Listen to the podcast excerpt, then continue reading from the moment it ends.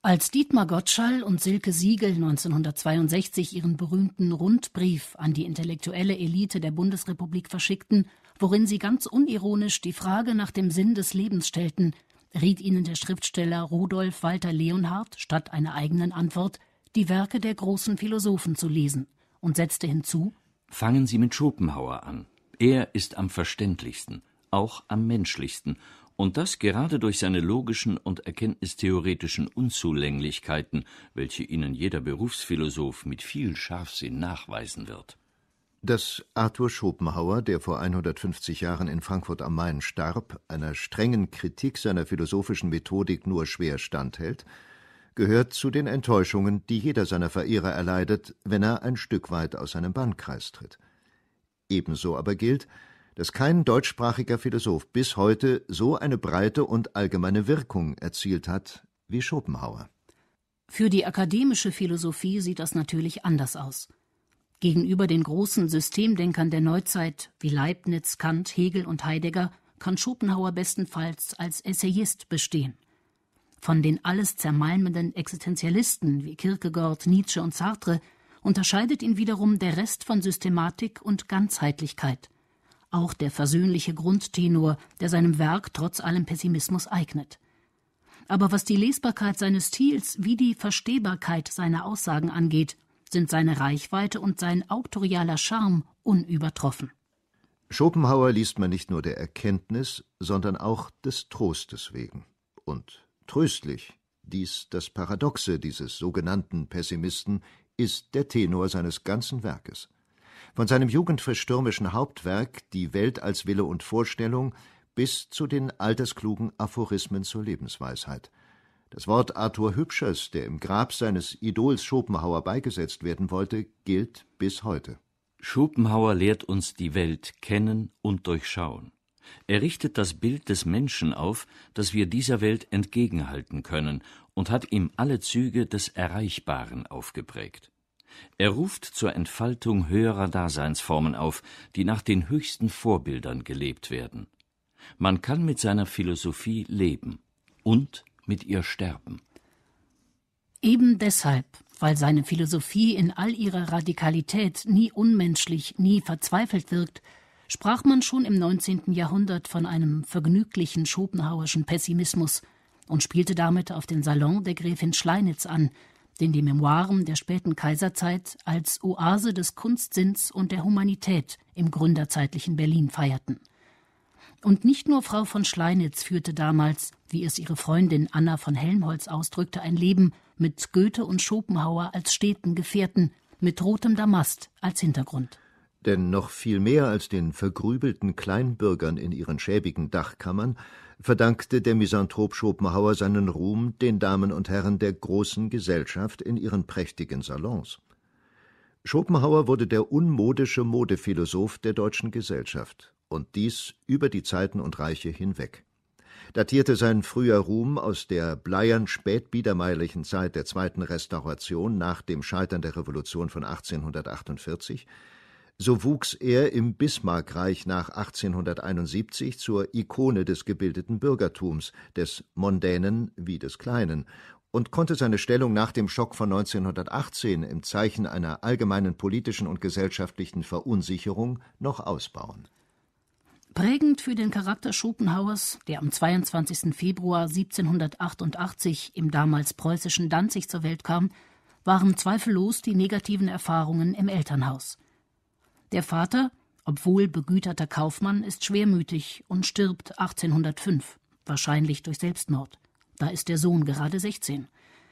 Die Mutter Johanna zieht mit Schwester Adele nach Weimar, wo sie alsbald eine wichtige Rolle als Salonière im Umkreis Goethes spielen soll. Mit dem Sohn verbindet sie gegenseitige Abneigung, die 1814 schließlich zum definitiven Bruch führt. Arthur entwickelt sich früh zum Einzelgänger in ihm verbinden sich genialisches Selbstbewusstsein und grimmige Weltabwendung. Typisch die erste große Liebe. Ausgerechnet Caroline Jagemann, spätere Frau von Heigendorf, Weimarer Theaterstar und obendrein Geliebte des Großherzogs Karl August muss es sein. Da ist die Schwärmerei eines romantischen 19-Jährigen von vornherein ein heilloses Unterfangen. Einen unbefangenen, freien Zugang zur Außenwelt gewinnt Arthur nur im Intellektuellen. Auch die ausgedehnten Reisen durch Europa, auf die die Eltern den Jugendlichen schicken, tragen dazu bei. Früh erwirbt er sich solide Sprachkenntnisse, und zeitlebens pocht er auf den Wert der klassischen Sprachen für eine gründliche Bildung. Nach einigen Wanderjahren lässt er sich in den 1820er Jahren definitiv in Frankfurt am Main nieder und führt dort bis zu seinem Tod das Leben eines materiell abgesicherten Privatgelehrten. Als er 1860 72-jährig stirbt, ist er über die Grenzen Deutschlands hinaus ein geachteter, verehrter, ja berühmter Philosoph. Diesen Ruhm hätte sich der junge Schopenhauer wohl kaum träumen lassen. Ganze zehn Freiexemplare erhält er 1819 von seinem Verleger Friedrich A. Brockhaus als Honorar für den Druck seines Hauptwerkes Die Welt als Wille und Vorstellung. Eine symbolische Geste, mehr nicht. Sie wird den Kaufmannssohn, den das väterliche Erbe zeitlebens vor wirtschaftlichen Abstürzen bewahrte, materiell nicht sonderlich getroffen haben, wohl aber seelisch – war doch die Erstveröffentlichung seines Opus Magnum alles andere als ein Erfolg. Noch Jahrzehnte sollte Schopenhauer im Schatten des damals größten Denkers Europas stehen, Georg Wilhelm Friedrich Hegel. Eine Konkurrenz freilich, die der fast eine Generation jüngere Schopenhauer gezielt gesucht und geradezu fanatisch beschworen hat. Scharlatan, Gallimathias, Pöbelphilosophie, Afterphilosophie – dies nur eine Auswahl der Verbalinjurien, mit denen Schopenhauer um sich schmeißt, so oft er auf Hegel und dessen philosophisches System kommt. Dessen Weg- und Denkgefährten Fichte und Schelling kommen kaum besser weg. Bestenfalls als Talentmänner lässt er sie gelten, nicht als eigenständige Denker. Seine Aggression gegen den weltvertrauenden moralischen Idealismus dieser drei motiviert sich aus seinem gnadenlosen, verzehrenden Bewusstsein für das Leiden in der Welt und für den wesentlichen Anteil, den der menschliche Wille an diesem Leiden hat. In einer grundlegenden Studie schreibt Georg Simmel Die Philosophie Schopenhauers ist der absolute philosophische Ausdruck für den inneren Zustand des modernen Menschen. Es ist das Zentrum seiner Lehre, dass das eigentliche metaphysische Wesen der Welt und unser Selbst seinen ganz umfassenden und allein entscheidenden Ausdruck in unserem Willen besitzt. Der Wille ist die Substanz unseres subjektiven Lebens, wie und weil das Absolute des Seins überhaupt ein rastloses Drängen, ein stetes Über sich hinausgehen ist, das aber, gerade weil es der erschöpfende Grund aller Dinge ist, zu ewiger Unbefriedigung verurteilt ist. Der Wille ist also das eine große Thema in Schopenhauers Philosophie. Das andere ist die Vorstellung, das heißt das menschliche Erkenntnisvermögen. Getreu seinem Vorbild Immanuel Kant gilt für Schopenhauer, dass die Welt an sich nicht real, sondern nur als Projektion des menschlichen Intellekts da ist. Die Welt ist meine Vorstellung. Mit diesem berühmten Satz hebt sein Hauptwerk an. Doch Vorstellung ist nicht gleich Vorstellung. Es kommt darauf an, so Schopenhauer, ob sie dem Willen unterworfen ist oder nicht. Ist sie es nicht, gilt der Grundsatz Solange wir uns rein anschauend verhalten, ist alles klar, fest und gewiss. Schopenhauers ganze Philosophie ließe sich als Versuch begreifen, diese ursprüngliche Klarheit und Gewissheit der willen- und interesselosen Anschauung wieder einzuholen. Der Weg dazu heißt Verneinung des Willens zum Leben. Spätestens hier zeigt sich, wie unpassend das Etikett Nihilismus ist, das man Schopenhauer schon zu Lebzeiten verpasst hat. Denn auch er fragt danach, wie der Mensch glücklich werden kann.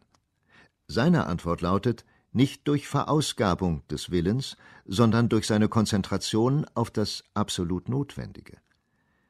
Seine Philosophie, die auf Entsagung und Selbstgenügsamkeit hinausläuft, greift Elemente der Stoa, des Buddhismus, des Christentums auf. Sie ist, allem Gerede vom Menschenhasser Schopenhauer zum Trotz, nicht gewalttätig, sondern zielt auf Selbstbescheidung. Und deshalb gibt bei ihr die Vernunft nie das Regiment über die Leidenschaften auf. In den Worten Arthur Hübschers Allerdings, Schopenhauer ist kein Gefühlsphilosoph wie zu seiner Zeit Herder oder Jacobi, kein Existenzialist wie die Nachfahren Kierkegaards. Er lebt aus dem Herzen, Er deckt das Ursprünglichste und Tiefste im Menschen auf, aber er hütet sich, das kritische, ordnende Vermögen zu verwerfen. Er richtet seinen Blick auf allgemeine, zeitlose Wahrheiten und Werte. Die Wesenheit, die Essentia, steht ihm vor der Existenz. Was das historisch bedeutet, sollte sich ein Jahrhundert später zeigen. Über das eigene in der Welt sein zutiefst verunsichert, weltlos und standlos geworden, lieferten Intellektuelle wie Karl Schmidt, Martin Heidegger oder Ernst Jünger zuerst ihren Intellekt, ihren wirren Gefühlen aus, um sich anschließend diesem verwirrten, entfremdeten Intellekt selbst zu unterwerfen. Konvulsivisch fantasierten sie vom Hochverrat des Geistes gegen den Geist, waren unfähig und unwillig, im Denken können selbst die Garantie dafür zu entdecken, dass ihr Leben nicht sinnlos ist, dass es einen ontologischen, seinsmäßigen Horizont hat, in den sie selbst als Menschen eingebettet sind. Und so wurden sie bereitwillige Apologeten, ja geistige Mittäter Hitlers und seiner Zerstörungsbewegung. Auf Schopenhauer aber, den sogenannten Nihilisten, konnten diese Negativisten sich nie berufen. Denn für ihn galt mit Hannah Arendts Worten die Einsicht, dass der Mensch als Herr seiner Gedanken nicht nur mehr ist als alles, was er denkt, sondern auch, dass der Mensch von vornherein als ein Wesen bestimmt ist, das mehr ist als sein Selbst und mehr will als sich selbst. Diese großartige Einsicht macht Schopenhauer so attraktiv. Und sie rückt ihn in die Nähe Hegels, der, wenngleich von der entgegengesetzten Seite, denselben Punkt im Auge hatte wie Schopenhauer, das zufriedene, friedliche Bei sich selbst Sein des Menschen. Und diese Einsicht war es, die ihn so fundamental von jenem Denker trennt, mit dem er gerne in einem Atemzug genannt wird und der ihn in Deutschland populär machte, Friedrich Nietzsche. Schopenhauers und Nietzsches Lebensläufe haben einiges gemein. Der berufliche Misserfolg, das Zukurzkommen gegenüber wirkungsmächtigeren Zeitgenossen, Hegel hier, Richard Wagner da, die lange ausbleibende Anerkennung durch die Öffentlichkeit.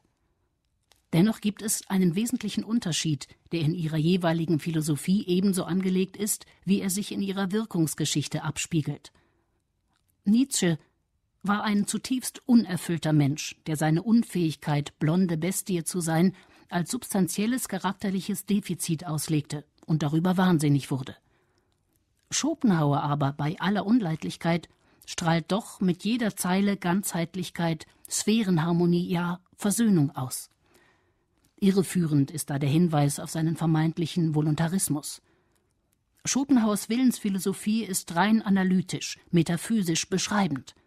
Wenn er den Willen im unausgesprochenen Rückgriff auf den Apostel Paulus und Augustinus als Leitprinzip des Daseins ausmacht, so leitet er daraus nicht zugleich eine Handlungsmaxime ab.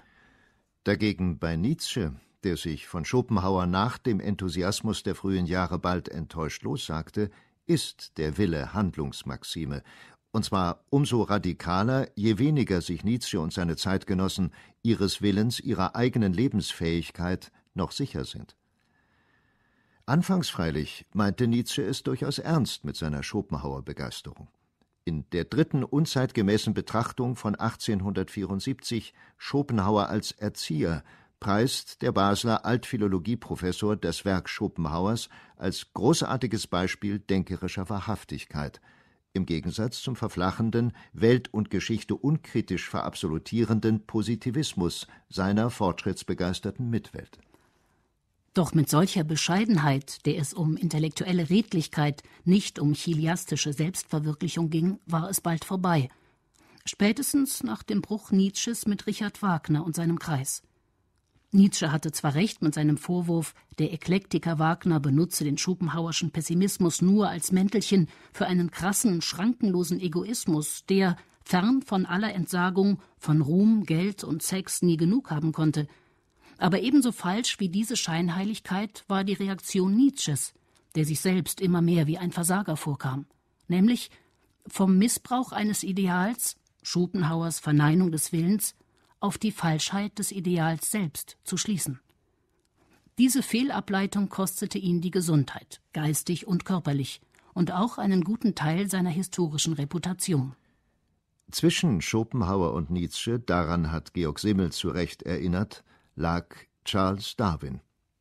Die von diesem eingeführte unselige Tendenz, Trivialitäten des natürlichen Daseins zu existenziellen Maximen zu überhöhen, hat niemand so ins Extrem gesteigert wie Nietzsche mit seinem ekstatischen Anruf an die Zeitgenossen, zum weltumstürzenden Übermenschen zu werden. Schopenhauers Willensethik will aber das genaue Gegenteil hiervon. Bernhard Taureck Auflösung der Philosophie besagt bei Schopenhauer Nachweis der Illusion der bisherigen Philosophie und Übergang in das Freiwerden vom Willen. Beides geschieht so. Im Ich, im Selbstbewusstsein eines jeden Menschen wird sich die Welt als etwas bewusst, was sich in Raum und Zeit nicht zeigt. Die Tatsache, dass die Welt blinder Wille ist. Es gibt Möglichkeiten, von diesem Willen frei zu kommen. Dies sind für Schopenhauer vor allem die Erfahrungen der Buddhisten mit jener Metapher Nirvana, das Verwehen bedeutet. Wer verzweifelt stirbt, so schrieb einst Adorno, dessen ganzes Leben war umsonst. Auf Nietzsche, den enttäuschten, gebrochenen und schließlich geistig umnachteten, mag man das mit Recht anwenden. Auf Schopenhauer dagegen kaum. Auch täuscht man sich, will man das Versöhnliche seines Denkens erst in seinen späten Schriften wahrnehmen. Nein, schon in den jugendlich zornigen Anfängen seines Werkes ist diese Tendenz angelegt. Ja, es stimmt, der Autor der Welt als Wille und Vorstellung verstand sich so überspannt wie selbstbewusst als der Anti-Hegel.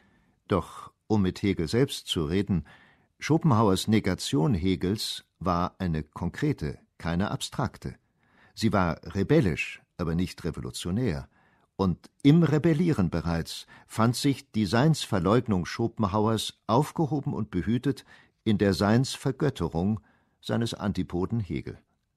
Denn ob Verleugnung oder Vergötterung, für beide Hegel und Schopenhauer steht das Sein als Horizont des menschlichen Denkens und damit der menschlichen Existenz im Grunde fest und unumstößlich. Schopenhauer ist der Hegel für den Hausgebrauch ist gleichsam die praktische Vernunft des Weltgeistes. Die Welt als Wille und Vorstellung mit ihrem wundervollen essayistischen Schneid scheint für jene geschrieben, denen die Phänomenologie des Geistes mit ihrem esoterischen Schwulst zu kompliziert ist. Unter dem Schleier von Pessimismus und Grantigkeit zeigt sich, Schopenhauers Nihilismus ist in Wahrheit ein Pseudonihilismus, der sich die Maske von Hegels Seinsphilosophie aufgesetzt hat. Zum echten fehlt ihm der negativistische Gehalt, die Haltung unbedingter Auflehnung. Er will nicht die Welt besser machen, sondern findet sich damit ab, wie sie ist. Er empfiehlt weder Selbstmord noch Mord, sondern Rückzug und Verzicht. Dem dröhnenden, aber ohnmächtigen Triumph des Willens setzt er den stillen, gefassten Sieg der Entsagung entgegen. Hieran liegt es, warum zwar Nietzsche, niemals aber Schopenhauer vor den Karren Hitlers und seines weltfeindlichen Destruktivismus gespannt wurde. Der im Grunde gemütliche alte Mann, der schon als Knabe nicht wirklich jung war, hatte mit der Welt als Wille die Metaphysik gefunden, die seiner von Vater- und Mutterkomplexen aufgestörten Seele den ersehnten und nötigen Halt bieten konnte. Sein Intellekt dabei, dies der Unterschied zum späteren Existenzialismus, blieb zeitlebens klar wovon gerade die nie getrübte Konstanz und Bravour seines Stils eindrücklich zeugen. Rüdiger Safranski Schopenhauer hat vom Leib, vom Willen, vom Leben gesprochen ohne Messianismus. Unser Leib wird uns nicht erlösen, unser Wille auch nicht. Er hat die Ohnmacht der Vernunft gegenüber dem Willen drastisch gezeigt. Aber er war der rationalste Philosoph des Irrationalen. Er wusste, man muss dem Schwächeren beistehen, der Vernunft. Für die Torheit, den Willen, diesen Riesen zu sich selbst befreien zu wollen, hatte er nur Verachtung übrig. Diese souveräne, grand seigneurale Verachtung, die das Gegenteil ist von blindem Hass und ohnmächtiger Verzweiflung, hat Schopenhauers Nimbus über Zeiten hinweg gerettet, die sich in morbidem, weltsüchtigem und dabei jugendlichem Überschwang jeder Altersweisheit überlegen wähnten.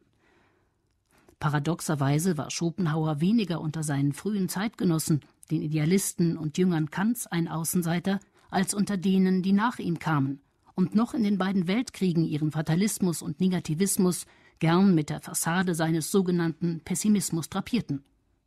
Arthur Hübscher Schon in der gängigen Philosophie des Untergangs stand Schopenhauer merkwürdig abseits. Die Aufgabe der Propheten schien erfüllt. Sie hatten die Überlieferungen von Jahrhunderten wachgehalten, und ihr Wissen um die Zukunft war immer aus dem Wissen um das Überzeitliche gekommen. Die Angst der Zeit aber, eine drängende, einmalige, unwiederholbare Angst, die nichts mehr war als sorgende Gegenwärtigkeit ohne Rückhalt im Vergangenen, hätte sie bei Ihnen noch Trost und Warnung holen können? Wohl kaum. Aber nicht, weil Schopenhauer nicht auch die Qualitäten eines philosophischen Trösters in sich hätte. Die hat er gewiss und in besonderem Maße, sondern weil die existenzialistische Generation sich schlicht nicht mehr trösten lassen wollte. Der epochemachende und epochenzerstörende Impetus des politischen Existenzialismus war zum großen Teil Trotz, verschleppte Infantilität, verspätete Adoleszenz, die sich nicht damit abfinden mochte, dass ihre Generation nach zwei Revolutionen inmitten von Freiheit und Wohlstand von der ewigen, höllisch komplizierten Aufgabe des Nachdenkens nicht mehr durch einen leichten, flotten Schlachtentod oder Liebestod erlöst wird. Den geistesgeschichtlichen Gegensatz zwischen der Generation Hegels und Schopenhauers und jener Kierkegaards und Nietzsches brachte der große Karl Löwit in einer schönen Parabel zum Ausdruck. Die Alten leben nicht wie die Jünglinge in einer unbefriedigten Spannung zu einer ihnen unangemessenen Welt und im Widerwillen gegen die Wirklichkeit. Sie existieren auch nicht in der männlichen Anschließung an die wirkliche Welt, sondern wie Greise sind sie, ohne jedes besondere Interesse für dies oder jenes, dem Allgemeinen und der Vergangenheit zugewandt, der sie die Erkenntnis des Allgemeinen verdanken. Dagegen ist der Jüngling eine am Einzelnen haftende und zukunftssüchtige, die Welt verändern wollende Existenz, die uneins mit dem Bestehenden Programme entwirft und Forderungen erhebt. In dem Wahn, eine aus den Fugen geratene Welt allererst einrichten zu sollen. Den Schritt zur Anerkennung dessen, was ist, vollzieht die Jugend nur notgedrungen als schmerzlichen Übergang ins Philisterleben aber sie täuscht sich, wenn sie dieses Verhältnis nur als ein solches der äußeren Not versteht und nicht als vernünftige Notwendigkeit, worin die von allen besonderen Interessen der Gegenwart freie Weisheit des Alters lebt. Doch die Alten, man mag dies bedauern oder nicht, behalten am Ende Recht.